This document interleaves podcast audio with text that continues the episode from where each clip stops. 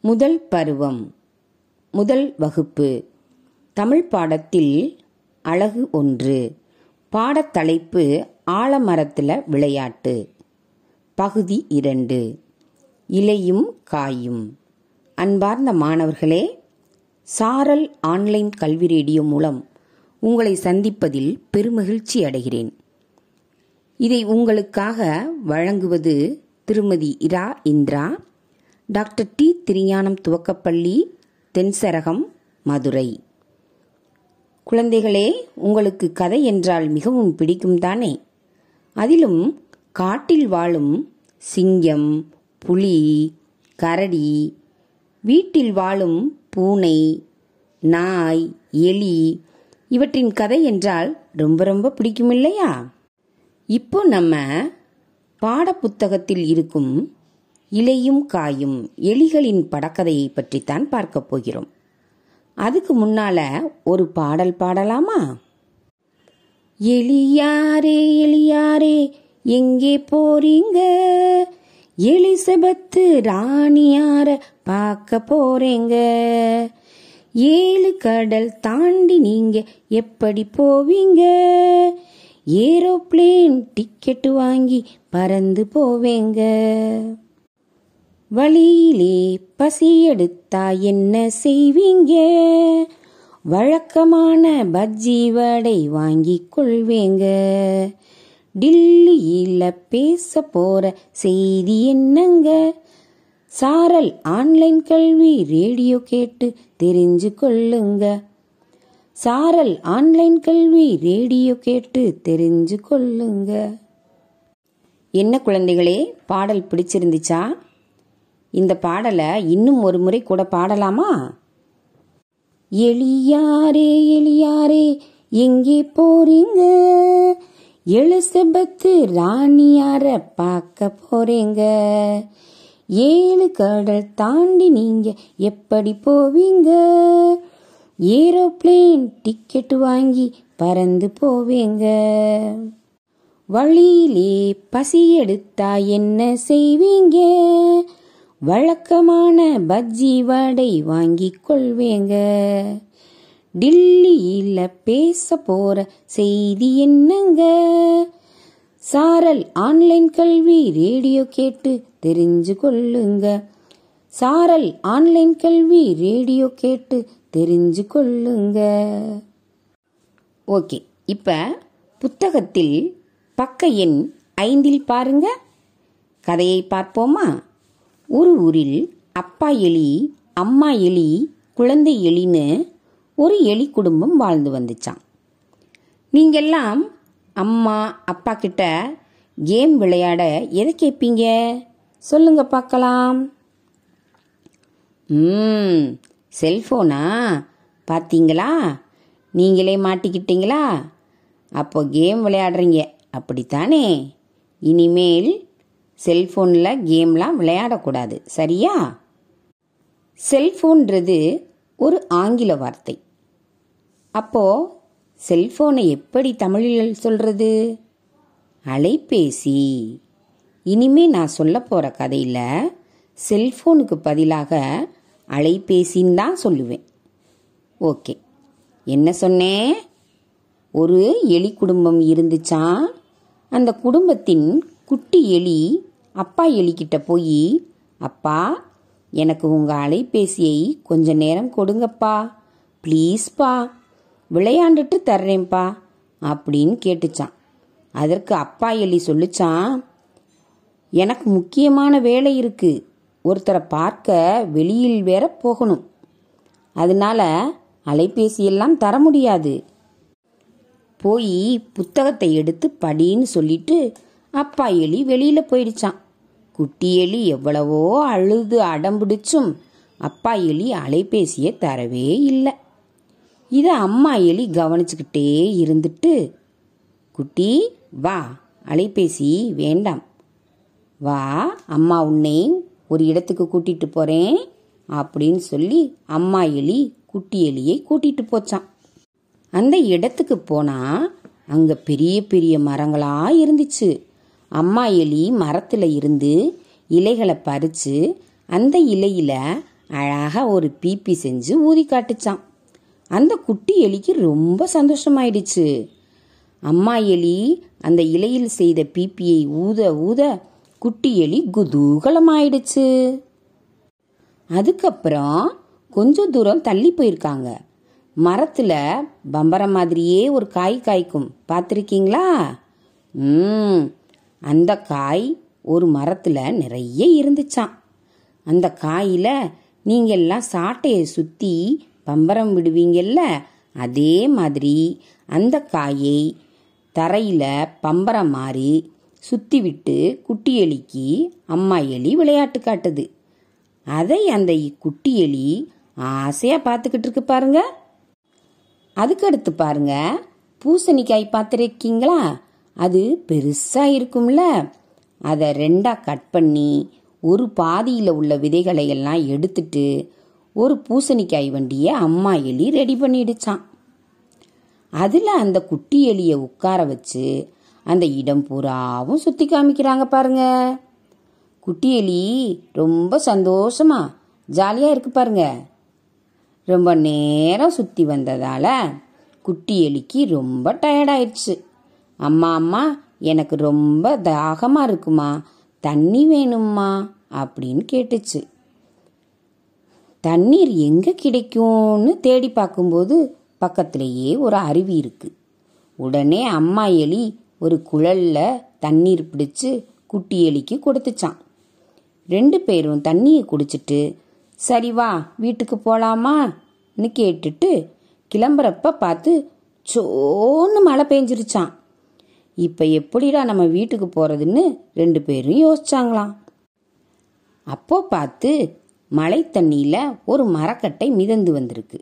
உடனே அம்மா எலியும் குட்டி எலியும் அந்த மரக்கட்டை மேலே ஏறிக்கிட்டாங்களாம்.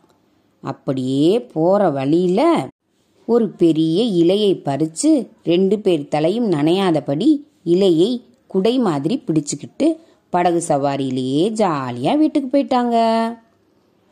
வீட்டுக்கு போன பின்னால குட்டி எலி ஜாலியா படுத்துக்கிட்டு காலையிலிருந்து நடந்ததெல்லாம் நினைச்சு நினைச்சு சந்தோஷப்பட்டுக்கிட்டே இருந்துச்சான் அப்போ அப்பா எலி குட்டி எலிக்கிட்ட வந்து காலையில் அலைபேசி வேணும்னு கேட்டேல்ல இந்தா கொஞ்ச நேரம் வச்சு விளையாண்டுட்டு சீக்கிரமா என்கிட்ட கொடுத்துடணும்னு சொல்லிச்சான் உடனே குட்டி எலி அப்பா எலிகிட்ட என்ன சொல்லிச்சான் தெரியுமா?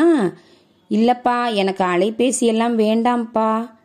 இன்னைக்கு நானும் அம்மாவும் இலைப்பீப்பி காய் பம்பரம் பூசணிக்காய் வண்டி படகு சவாரி இந்த விளையாட்டெல்லாம் ஜாலியாக விளையாண்டோம்ப்பா இனிமே நான் அலைபேசி விளையாட்டெல்லாம் விளையாட மாட்டேன்ப்பா அப்படின்னு சொல்லுச்சான் எப்படின்னு பார்த்தீங்களா குழந்தைகளே?